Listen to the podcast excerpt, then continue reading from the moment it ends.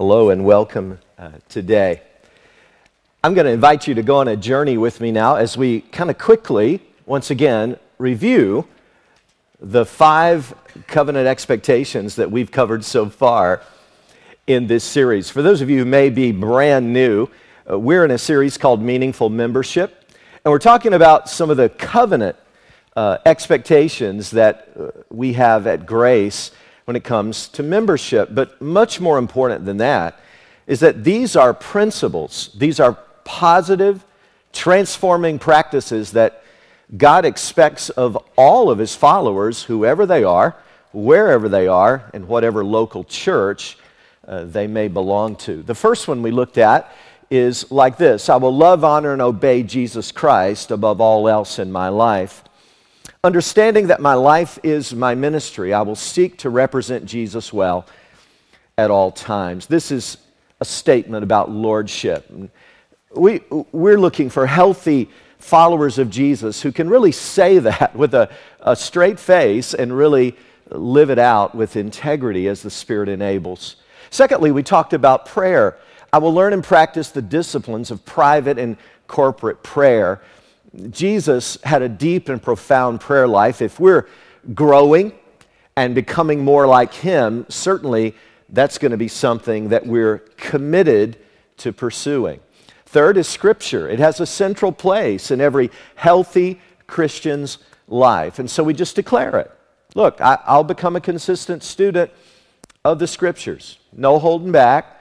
The Word of God is going to be my anchor, it's going to be my guide, it's going to be where I learn uh, how God wants me to believe and how He wants me to behave. And then we talked about corporate worship and fellowship. We said, whenever I'm in the capital district, look, I, am going to regularly participate in worship, celebration, and fellowship with a corporate body of believers called Grace Fellowship. And then last week, we talked about this commitment I will tithe at least 10% of my income to the Lord's work we unpack the idea of how people who are becoming like Jesus, since he declared that it's more blessed to give than to receive, that was his value. And obviously, if we're truly serious about that first declaration that he's really our Lord, then we're going to be taking on his values and we're going to be growing in generosity ourselves. If you practice these disciplines out of a heart of love for Jesus, and you never become a covenant member at Grace, I'm ecstatic because these are the disciplines that God has used for centuries now. For the deepest, most profound women and men of God, they all had these kinds of practices in their lives, and still today it's true. So they're not only taught in the Bible, they've been proven by experience. But if you practice these disciplines out of a heart of love, for Christ, and that always needs to be our primary motive, and you choose to become a covenant member, I'm doubly ecstatic because I think what God is doing at Grace is amazing. And I love it when people get intentional and jump in with both feet and say, truly, this is my team. This is Super Bowl Sunday, and some of you have a team. Your team may not be playing in the Super Bowl, but you're committed to your team if you're a, you're a faithful follower of that team. Well, in a much more profound way, we need to have a local church team that we're committed to. And if God is stirring that in you, I'm going to invite you to a class. It, it happens next weekend. It happens Sunday afternoon, February the 12th. It's going to be at Halfmoon's campus. And uh, we'd really like to know you're coming so we can not only have all the helpers we need, but all the materials we need and all the refreshments we need. So please sign up online or let us know in the lobby where you worship, whatever your campus may be. Just let us know that you would like to come to that class. I'd really love to see you there. But today, as we kind of near the end now, and next weekend, it will be the final sermon in this particular series on meaningful membership. But today we come to statement number six. Here's what it says I will build meaningful relationships that lead to spiritual growth. As we unpack this one today, I simply want to ask you uh, to kind of do an inventory of your life. How are you doing relationally? Because I'll tell you one thing I've learned in my own journey relationships are the most precious thing on this journey called life, and they have been the source of my greatest joy. But if you've been on the journey long, you probably also know the flip side of where I'm going with this. While relationships can be so precious, they are also a source of tremendous challenge and often even pain. And so it's complex. And today, as we uh, kind of unpack this idea, I, I want to tell you what we have in mind when we say, I'm going to uh, explore, I'm going to build, I'm going to go after meaningful relationships. And I, I'm going to give you three suggestions in the, in the message of the kinds of relationships that God can really use in your life. Scott Peck made this statement. He said, We can never be completely whole in and of ourselves. We're inevitably social creatures who desperately need each other, not merely for company, but for any meaning to our lives whatsoever. I, I think that Scott Peck is on to something there when he points out that we were made for community. If you study the Old Testament carefully, I think you'll get that idea. All the way from the very beginning, where God said it's not good for the man to be alone. And so he made a companion. There was this powerful, powerful move on God's part that, that living a lone ranger existence is not what I have in mind for you.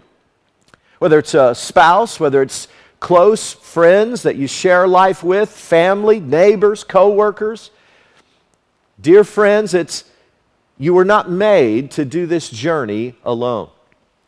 The writer of Ecclesiastes says, Two are better than one, for they have a good return for their labor. The Bible points out the importance and the profundity of relationships and their impact.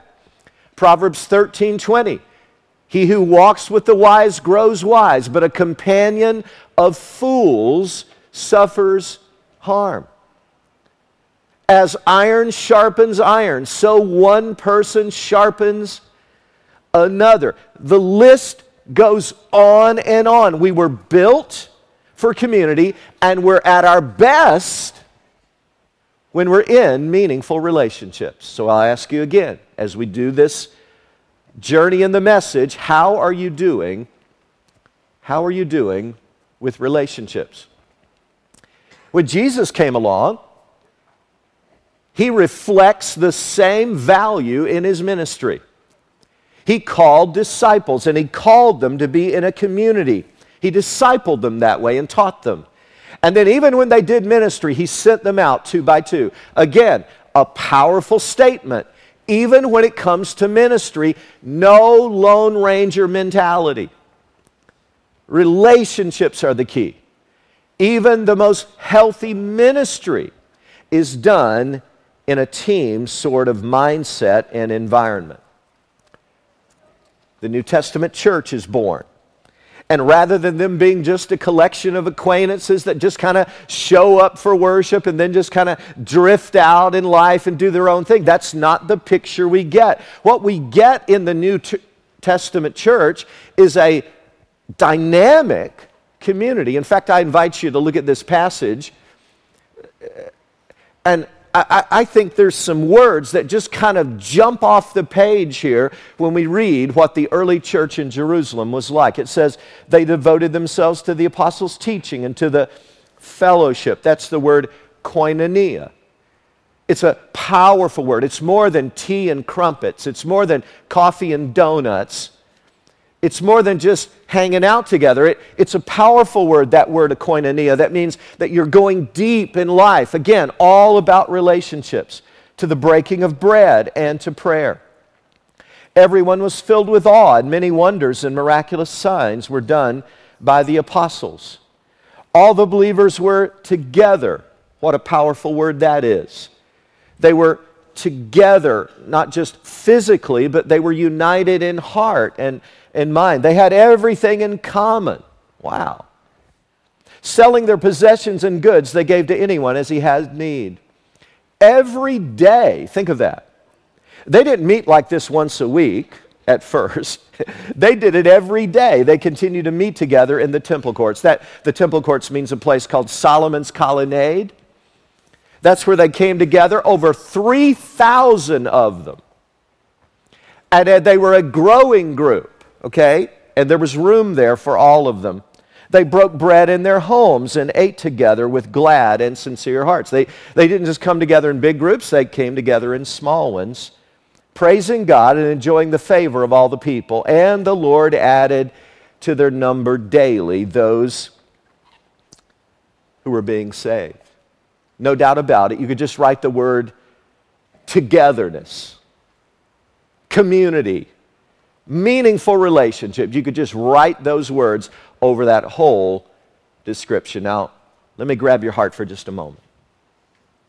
Whoever you are, wherever you are on life's journey, let me tell you what I know about you. One of these days, if you're not there right now, one of these days, you're going to hit a storm. And the question that bugs me, that's been bothering me all week as I've prayed into this message is here's what I want to ask you. One day, when you hit those tough times and you're getting stretched and you're getting buffeted about by the waves and the winds of life, here's my question where are you going to turn?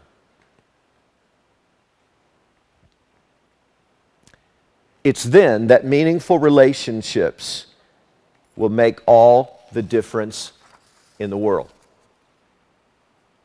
And that's ideally what the church ought to be. I believe, I believe that people are hungry for those kinds of relationships. Now, I've already kind of mentioned it here, but I want to point out to you something about that description that I think is very important. There were two groups there. We looked at verse 46, where it said, Every day they continued to meet together in the temple courts. They broke bread in their homes and ate together with glad and sincere hearts. Please don't miss the two significant environments that they hung out in. They had a big one, the temple courts, 3,000 plus, and they had a small one that they focused on where relationships really ran deep. That is, they met in their homes. Big group and small group. And I'm simply suggesting to you today that the healthy Christian life has both of those environments in it. In fact, we believe that so strongly, we even have put that in our membership covenant. Numbers 4 and number 6. Number 4 is all about corporate worship and fellowship. That's the big group. And number six is all about small groups of people, friendships, groups that meet in homes, triads of people, three friends getting together over coffee and talking about the Lord and helping one another along on the journey of life, especially, especially when we hit storms. The big group at Grace Fellowship is kind of our weekend services. Whatever your campus may be, whether you're in Greenbush or Saratoga, Halfmoon, Latham, doesn't matter. When we come together, this is kind of the big group idea. Now, here's what I believe about the big group when we come together. I believe that a big group like this, when we get together on the weekends, a bunch of us, a bunch of us, I believe that this environment happens to be really good for inspiration as we sing together, worship, lift our voices, pray, experience communion, the Lord's Supper, as we hear God's word taught. I, I believe it's fantastic for inspiration. I, I don't know about you, but I, I literally get inspired. There are sometimes I literally feel goosebumps and I feel, God, you are so good to us. You are up to something. Look at the wonderful people in this church. And, and, it also, I think, is a pretty good environment for information most of the time. Because it's, a, it's an environment where we can focus in on God's Word and we can, we can learn things together. I love the big group environment. But can I tell you something? If that's all you're getting, I'm going to be bold. I'm going to make a guess here that your spiritual life is a bit anemic. I'm not dissing big groups, I love them. They're very inspirational, wonderful place to learn. But if you're not getting small groups, I think you're missing out a big chunk of what God had intended for you. If you're not going deeper with a few people, I'm afraid that you're missing the spiritual intimacy and the impactful influence that God wants to bring in your life. I'm going to make a bold statement here. If you're asking me which of these is the most important as far as deep, lasting life change, here's what I believe I'll take a small group over the big group any day of the week. If you're talking about deep, lasting life change that, that is fruit that remains in a person's life, I'll take the intimacy and the influence of the small group over the big group any day of the week. Meaningful relationships are important. So, with all of that as a foundation, as you think about those environments and as you keep on doing the inventory in your own life and, and kind of ponder how am I doing with relationships, I quickly want to mention three relationships that, you know, in my ideal pastor's world, and I know I can't get what I want, but in my ideal pastor's world, I wish that every person who calls Grace Fellowship their home had these three relationships going on at all times. Oh, I know, there might be some weeks in there where you don't, maybe a few months, maybe brief seasons where all three. But I wish that every person at Grace had these three relationships happening in their life. Here they are. Three important relationships. Number one would be that everyone needs a Paul, a mentor type person in his or her life. Now, I've got Paul there in quotes. So, what is the prototype for that in Scripture? What is that Paul type person, that woman or man that is a mentor to you? Well, this is based on the relationship in Scripture between Paul the Apostle and his young protege, Timothy, who eventually became a pastor in the city of Ephesus. Paul had helped lead uh, Timothy to Christ. He mentions that in 2 Timothy chapter 1, where he says that from infancy, he's known the Holy Scriptures, which are able to make you wise for salvation.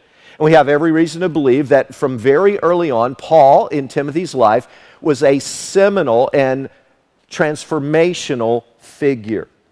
But the Paul Timothy relationship in Scripture is not the only one that shows this. You have the mentoring relationship of Moses with Joshua. You have Naomi mentoring Ruth. You have the prophet Elijah mentoring the prophet Elisha. And later in the New Testament, you have Elizabeth mentoring the younger Mary. Do you have a mentor in your life? This is someone who is not a competitor with you. They have no desire to compete with you. They want to encourage you. They want to cheerlead you through life. They want to build you up, help teach you, train you, and open doors of opportunity. When I think of mentors, one of the most amazing mentors in my life, and I've had many through the years, uh, was a figure, you've heard me mention him probably numerous times, Dr. Lewis Drummond. He was the author of over 20 books. Uh, he, through his life, was president of Spurgeon's College, president of Southeastern Baptist Theological Seminary, Billy Graham Professor of Evangelism at Southern Seminary in Louisville, and he was the mentor as I earned my doctoral degree. He was the one who was my academic advisor for that. He spent hours and hours with me, not just on academics, but on personal things in the spiritual walk. Oh, I respected him so much. He passed away in 2004. But Debbie hears me quote him all the time. Not only did he train me, but, train me, but he put his reputation on the line for me. When Billy Graham, he was a close friend of Billy Graham, called him up one day asking for someone, some young man that could come and join the team, he was courageous enough to put his reputation on the line and give that opportunity for me. He opened a door that totally changed the trajectory of my life. That's the kind of things that a mentor does. I thank God for the mentors in my life. Later on, a man with the Billy Graham team named Charlie Riggs had a profound impact. Listen, a good mentor is your greatest cheerleader. But he or she is also the kind of person who can look you straight in the eyes and tell you hard things and challenge you and confront you in love and help you reach your full potential for God. Hebrews 13 7 says, Remember those who led you, who spoke the word of God to you, and considering the result of their conduct, imitate their faith. One of the greatest suggestions I could give to you as a Christian, especially if you're kind of new to this and maybe you're a beginner in Christ, would be this. Find someone that you really look up to. Honestly, a woman or man, someone that you just respect, you go, wow, there's so many things about their life that I would like to emulate, copy, mimic is the Greek word, mimikros. And here's what Paul said to the Corinthians follow my example. That's the word for mimic there in Greek. As I follow the example of Jesus Christ. You say, how does that mentoring take place? Is it a real formal thing? Do I have to put a suit on? Do I have to get a notebook and read a bunch of books? And do we have to sit down at a strict hour every time, never be late? Oh, it could look like that. I hope not it's probably going to look a lot more informal than that. In fact, Dr. Lewis Drummond never once looked at me and said, Now, I'm your mentor now, don't forget that. Nor did I even probably use those terms back when he was my mentor.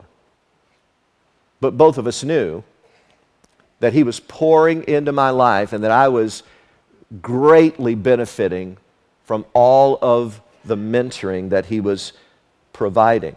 It may be you play on the same ball team together. It may be that you work closely together and it never becomes this formal thing. It, it may be that you're neighbors. It may be that you're just friends and you just eat lunch together occasionally. But the truth is, there's mentoring going on. Make certain that you choose someone whose life is hopefully Christ centered, honorable, one of integrity and worth emulating. Peter Marshall was a great preacher of years gone by. And one time, a member of his church was asked to describe Pastor Peter Marshall. And this is what the member said He seems to know Christ, and he helps me know him better. That's what a mentor does. Someone who knows Christ, and someone who helps you know Christ better. But that leads me to a second relationship I want to quickly mention. We not only need a Paul type person in our life, someone who's further down the road, usually older, but it doesn't technically have to be an older person. It's just someone who's maybe a little further along spiritually. But the second person is everyone needs a Barnabas. That is an encourager.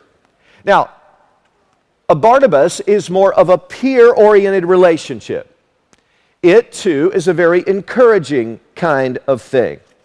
The person we talk about, we call Barnabas in Bible, that wasn't originally his name, but he got that name because of how encouraging he was. The word Barnabas means son of enc- encouragement. Acts 4 36 reads Joseph, a Levite from Cyprus, whom the apostles called Barnabas, which means son of encouragement sold a field he owned, and brought the money and put it at the apostles' feet. Barnabas got that nickname, Barnabas, wasn't his real name, because he just typified encouragement in his lifestyle. Always going out of his way, working with others. He was a great team player. You need a Barnabas. An 80 year old pilot went for his annual physical, only that was a different doctor now. And um, the doctor checked his eyesight and he said, Man alive, I can't in good conscience pass you. You're nearly blind. And the 80 year old man said, But, sir, you don't understand. Flying, flying airplanes is, is my life. I, I don't know what I would do without it. He said, Well, pal, you can't even read the big E on the eye chart. I don't think I can pass you. And then the doctor said, How in the world can you even land a plane anyway? Your eyesight is so bad. He said, Well, doc, it's a matter of teamwork, actually. He said, I just push the throttle down and I watch my co pilot. I just kind of push the throttle down. The plane keeps descending. I push it down and push it down. And I just keep watching my co pilot right next to me. And I keep pushing it down. And when the co pilot turns ghost white and goes, then I just pull it up and we come in for an easy landing. Now, that is teamwork. When you hit that storm that I talked about earlier, where are you going to turn? Who's going to be your team on this flight called life that's going to help you land the plane. You know what I'm so grateful for? My wife, Debbie, is the greatest encourager in my life, but she's also not afraid to challenge me. Just like the Paul, the mentor, the Barnabas in your life should be someone who's very encouraging, but also not so wimpy that they can't challenge you at times when appropriate. And I've got so many great Barnabases in my life. It's amazing. I have brothers and sisters in this church who, who just regularly just write me an encouraging note. Listen, good sermon, man. I, I really like the way you handled that tough issue with grace and truth. Or, hey, man, I just, just appreciate this about your leadership. And they just, they lift me up as I'm going on this journey, this leadership journey of life. Do you have a Barnabas? See, what breaks my heart is that I know that even as I'm talking right now, some of you are really hurting. You're really in pain because you're, you're sitting there and you got this knot in your stomach and you know that you desperately need someone like this in your life. But truth be known, right now, you don't really have this person. Ecclesiastes 4 says, Two are better than one because they have a good return for their work. If one falls down, his friend can help him up. But pity the man who falls and has no one to help him up. Almost 54 years ago now, a woman named Jean Nidetch from Queens, New York, weighed 214 pounds she was far heavier than she wanted to be. She wanted to lose some weight. She decided to go to the New York City Department of Health, where she was given a diet plan that she tried to follow for a while. But after five months of doing that, she still had over 50 pounds that she wanted to get rid of. So here's what she did she de- decided to call five or six other women into a group with her so they could mutually encourage one another. They, they all happened to be people she knew who she knew they all wanted to lose some pounds. And so they decided to come together, and the plan was that they would talk about it and they would keep one another accountable and they would share ideas and, and, and kind of spur one another on. Well, on May the 15th, 1963, Weight Watchers was founded. And today, all these years later, it has over a million active members in 27 countries of the world. And although I've never participated or been a part of Weight Watchers, I'm told by some who have that the key to the whole thing is encouragement. Nidetch uses this illustration. She says when she was a young girl, she used to walk through a park near her home in New York and she said moms would be there talking with, with, their small children. Their children were playing on the playground, many of them on the swings. And, And the moms were sometimes just a bit oblivious as they just kind of shared the latest gossip with one another. And she said, when I saw that, I would go by and I would kind of I'd give those kids a, a push, just a little push on the swing. She said, Do you know what happens when you push a child on a swing like that? She said, Pretty soon they're pumping all for themselves with their legs and they're building momentum. All they needed was just a push. She said, That's my role in life. I'm here to give others a push. That's why I started Weight Watchers, she says, and that what, that's what it's all about. I love that image. Someone in your life, just at the right time, just when you need it most, just be there to just kind of give you a good, positive push in the right direction. Now, that is a friend indeed. But there's one more relationship that if I, as a pastor, could just script exactly what I would love to see happen in the church, I'd want everybody to have a mentor. I'd want everyone to have a Barnabas or maybe a bunch of them in his or her life. And boy, that would be so healthy. But there's one other thing. And without this relationship, this whole thing does not come full circle, and the church cannot, cannot be healthy and that is that everyone needs a Timothy or a disciple in his or her life. Someone who can, you, you can do for them what Lewis Drummond did for me. Take him or her under your wing. Pour time and energy and encouragement into this young protege. It may be someone who is just exploring faith right now. They really, at this point, don't even know Christ yet. But God is giving you a nudge by His Spirit and saying, go talk to them. Go share your faith with them. Go build a relationship with them. Rick Russo is a Christian pastor I know in Colorado. And after attending a seminar in Chicago, he said at the end of the first session, they invited a hotel security chief to come and talk to them. And here's what the hotel security chief said, and I quote I want to give you some rules so that you'll be able to navigate around the city of Chicago safely. Some of you aren't used to the big city. So the first rule is when you go outside the hotel, even if you're lost, don't act like it act like you know exactly where you're going, even if you're totally lost. Don't stand there on the corner and stare up at the tall buildings. it's pretty obvious that you're from out of town. The second rule, he said, is to move quickly and move with confidence, even if you're lost. Just keep heading in the same direction, and at some point, slide into a restaurant and ask for directions. The third rule I want, to, want you to be aware of is don't make eye contact with anybody don't engage anyone or get too close to them. And the fourth thing, this is kind of important when you leave the hotel, take off your name tag. It's kind of a dead giveaway when your name, your big old name tag, tag says Buford from Utah. That's a dead giveaway right there.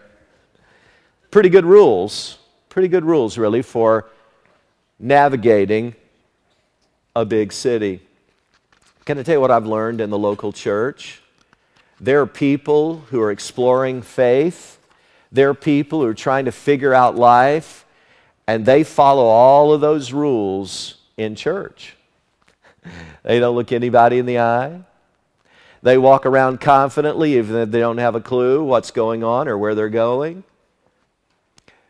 They may be lost, but boy, they don't act like it and they definitely won't wear a name tag, don't want anybody to get too close or know who they really are.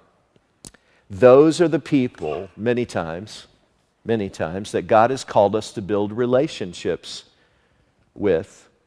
Let me tell you what I know about relationships based on many years now in the local church. This is a diagram that you've seen and will see various iterations of it, but the idea are, is the same. This talks about our, this is our move matrix. This is how we talk about discipleship at Grace. And we talk about going from exploring Christ, that's when you're not yet a true follower, but you're just kind of exploring this and trying to figure it out. You, you actually come to faith in Christ, repent of your sin, trust in what Jesus did for you at the cross, in his atoning death and resurrection, and you yield your, heart, your life to him, and you're a new beginner now in Christ. And then as you grow, you get close to Christ, as you move along this journey. And then finally, of course, the goal is to become a fully Christ centered person. Now, here's what I don't want you to miss. No matter where you are today on that, and there's a sense in which only you can really know where you are. Some people can kind of fake it pretty well in here. But no matter where you are, here's what we've discovered and what we keep on discovering. The evidence is overwhelming that one of, one of the most catalytic things God uses to move us from one place to the other is a relationship. A relationship let me tell you one of the things that proved that to me years ago. When I worked with the Graham team, I would go into cities and speak to classes constantly. I'd have four to five classes a week of people, classes of sometimes uh, over a thousand people, sometimes as small as a couple of hundred people. But I did one thing in every class I taught. Here's what I did I did a survey and I asked people to give a show of hands that I, I, I asked them to take very seriously and I asked them, How did you come to faith in Christ? And I'd give them these options. How many of you came to Christ because someone just put a tract, a little gospel tract under your windshield or handed it to you in the street? And occasionally there'd be a hand go up. Uh, how many of you came to Christ because some vigorous evangelist stopped you on the street and grabbed you by the collar and said, Turn or burn, buddy? Which is it going to be? Usually there was no one, but amazingly, occasionally one or two would lift their hand and say, Yeah, somebody just, somebody just, just stopped me in my tracks and got my attention. How how many of you came to Christ through a radio preacher, there might be a few hands. A television preacher, usually there was no one, but occasionally there'd be a hand or two. And I kept going on, and I, I'd say, How many of you came to Christ through a good Christian book like C.S. Lewis's Mere Christianity? You read it, and boy, it moved you. Or you read Orthodoxy by G.K. Chesterton, or More Than a Carpenter by Josh McDowell, or some kind of book. And usually there'd be a few hands in a class of a thousand. And then I'd kind of pause and go, wow, are you guys really Christians? Am I in the right place? And they'd laugh.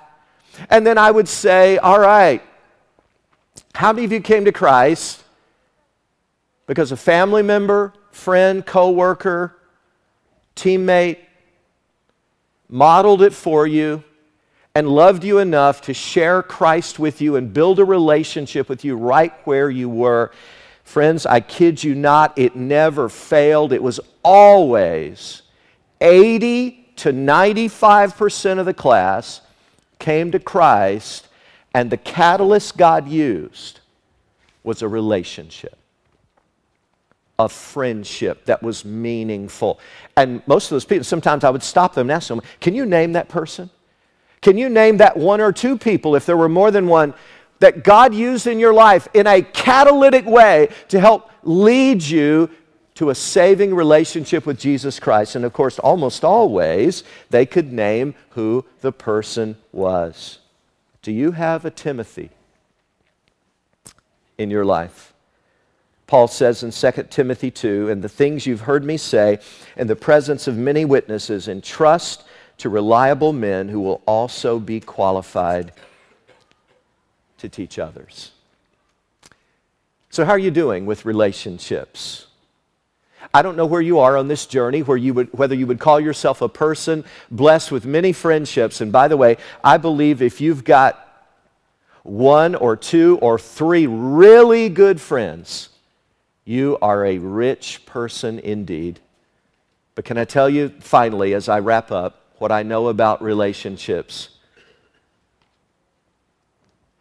People will let you down. Did I just disillusion you?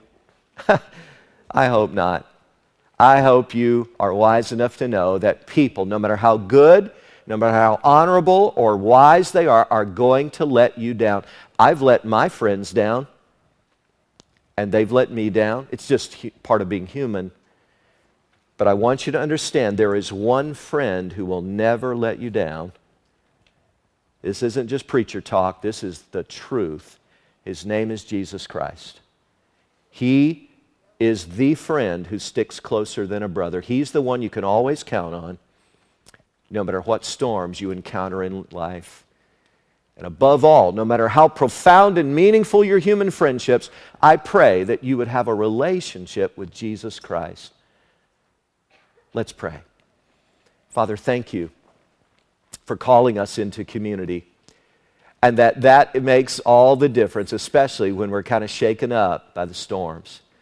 Most of all, may we know you as our friend, as our Lord, as our Savior.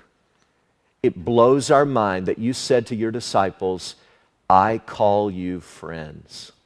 Wow. Thank you that we could have that kind of relationship with you. In Jesus' name, amen.